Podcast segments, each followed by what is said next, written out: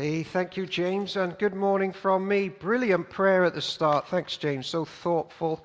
Um, I'm just doing two little ones today because it's a communion service and also tied in with our Passover meal that we had on Friday, which was amazing. Um, and we had some amazing insights from Eleanor about uh, the Passover. We're a bit ahead of schedule in Uh, Park End. It's supposed to be the holy like weekend, but don't worry about that. If you can come to the Pentecost meal, which should be in fifty days, but who know when, knows when it'll be, that would be brilliant as well. But this is amazing Passover communion meal this morning, where if you're a sinner, there's a Savior provided for you this day. If you're in need of hope and you're in despair, today we connect with the salvation and peace of the Lord God, the Lamb slain for sinners. Jesus didn't give long lectures about his death. He just died at Passover and knew that everybody would know what that meant because it's all in Exodus and Leviticus, which is what James just read. And he turned this event into a family church meal on the night he was betrayed, and this morning we remember it, where the divine Lamb hung in the place of sinners and judgment passed over the sinners and hit him instead. And that message is the hope of the world. Jesus dies at Passover.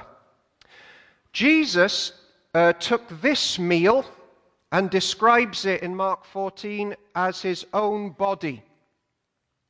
When he's holding the wine, he describes it as his own blood given for sinners who deserve judgment. When he breaks the bread, he does so because his body is broken for people. When they eat from one loaf, it's because we're one family here, united around Christ. And there was no lamb at this meal. Why? Because Jesus was the Lamb. That's the name he had his whole life. The Lamb given for sinners. Now, I don't know if you've been watching the news recently, or just hanging out with humans, or just being honest with yourself, but there's a lot of room and cause for despair at the moment. Depression, a sense of damnation and darkness, which seems to be in the basement of the human heart. It just does. We don't seem to be getting better. And if we cut out the message of Passover or communion, we're left with this spineless Christian message which doesn't address the real issue and problem of the world, which is our human hearts. Some churches try to get rid of the message of the Lamb dying in the place of sinners. But when we do that, we leave the world to think, how are we going to solve our problems if the church is off in some Disney World adventure where and too frightened to address the hardcore issues of life? Where are they going to turn? No. This morning we come to a Lamb who addresses the issue of sin of the human heart, dies in our place, rises again, shares his love and peace with us all. And we remember him this morning. My friend recently wrote this, and don't you find it's true? We can be disgusted, furious, and enraged by injustice, selfishness, greed, abuse, so much so that we want investigations, justice, punishment, and a new future. We want to bring everything out into the open, a judgment which is transparent, people to be held accountable and safeguards to be put in place. We want that, but when God does it, we don't want him to. Don't talk about justice and God or Jesus in the place of sinners. Talk about something else. No, this morning we come to the Lamb slain for sinners, where evil is brought out and cleansed. Lots of people at the moment say, why isn't God just killing Vladimir Putin? Why isn't he doing that? Well, one day, he will bring him to justice, but if we want him to do it to Vladimir, we must also then be honest and say he must bring similar justice to us. for all of our sins. And are we ready for that? Because the Bible says we're all guilty and we all need forgiveness this morning. This God, before we sing again, loves with such a jealous intensity. He cannot put up with sin. He hates it more than we do, but he provides a way out for us all this morning. This God will pay any price, the price of the blood of God himself to redeem us.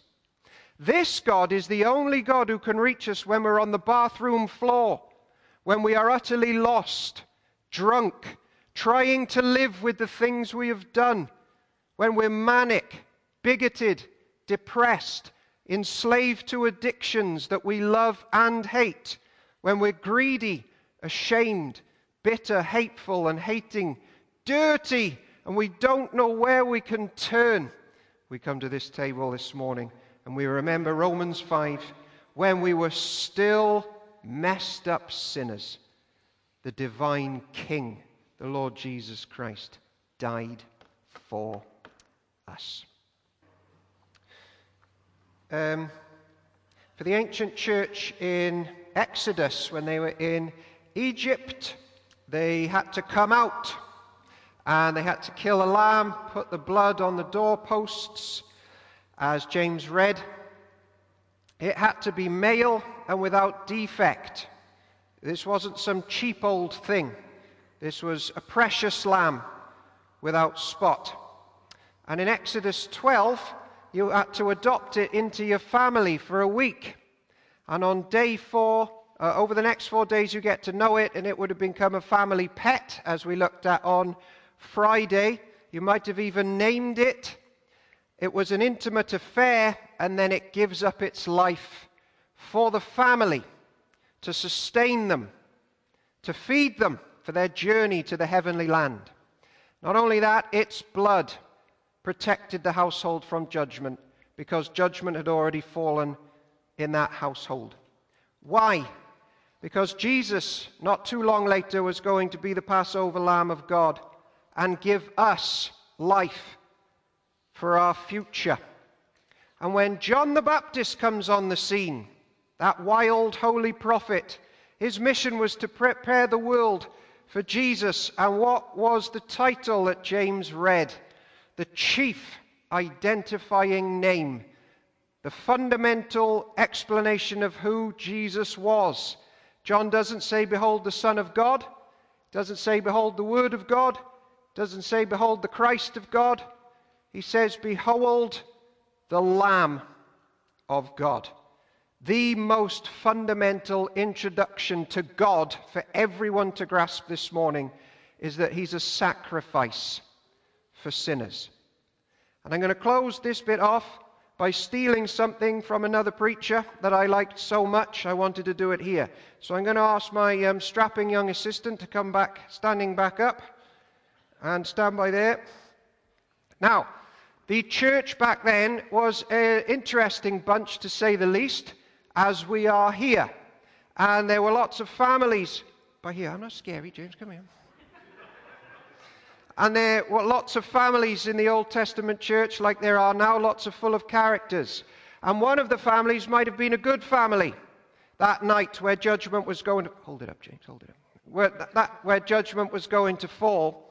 And they might have been good old Christian people trusting in the Messiah. Their children might have been well-ordered and behaved themselves and get an A in school. And they might all be prayerful and read the Bible together every day and have no problems. And they're good, by all accounts. Um, and they are really trusting in the Messiah. But they still apply the blood, okay? So that's one family. Rare, but they do exist. Then, there's another one. There would have been a bad family.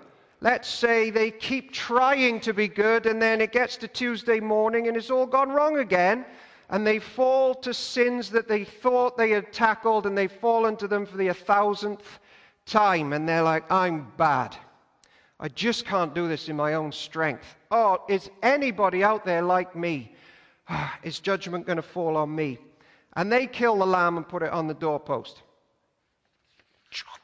And then there would have been some ugly families who by the world's standards have done everything wrong, and society just turns their nose up at them. Outright messes that not even people want to look at or be their friends. But that night, they start trusting in the coming Messiah. They kill a lamb. They put it on the doorpost. Which one of these that night was protected and rescued and saved by the lamb? The answer is all of them. And that was the power of the blood of the lamb. Thank you, sir. Over there. Come ye sinners to Christ, and your foulest sins will be forgiven, now and forevermore. That is the power of Holy Communion as we physically connect with that message.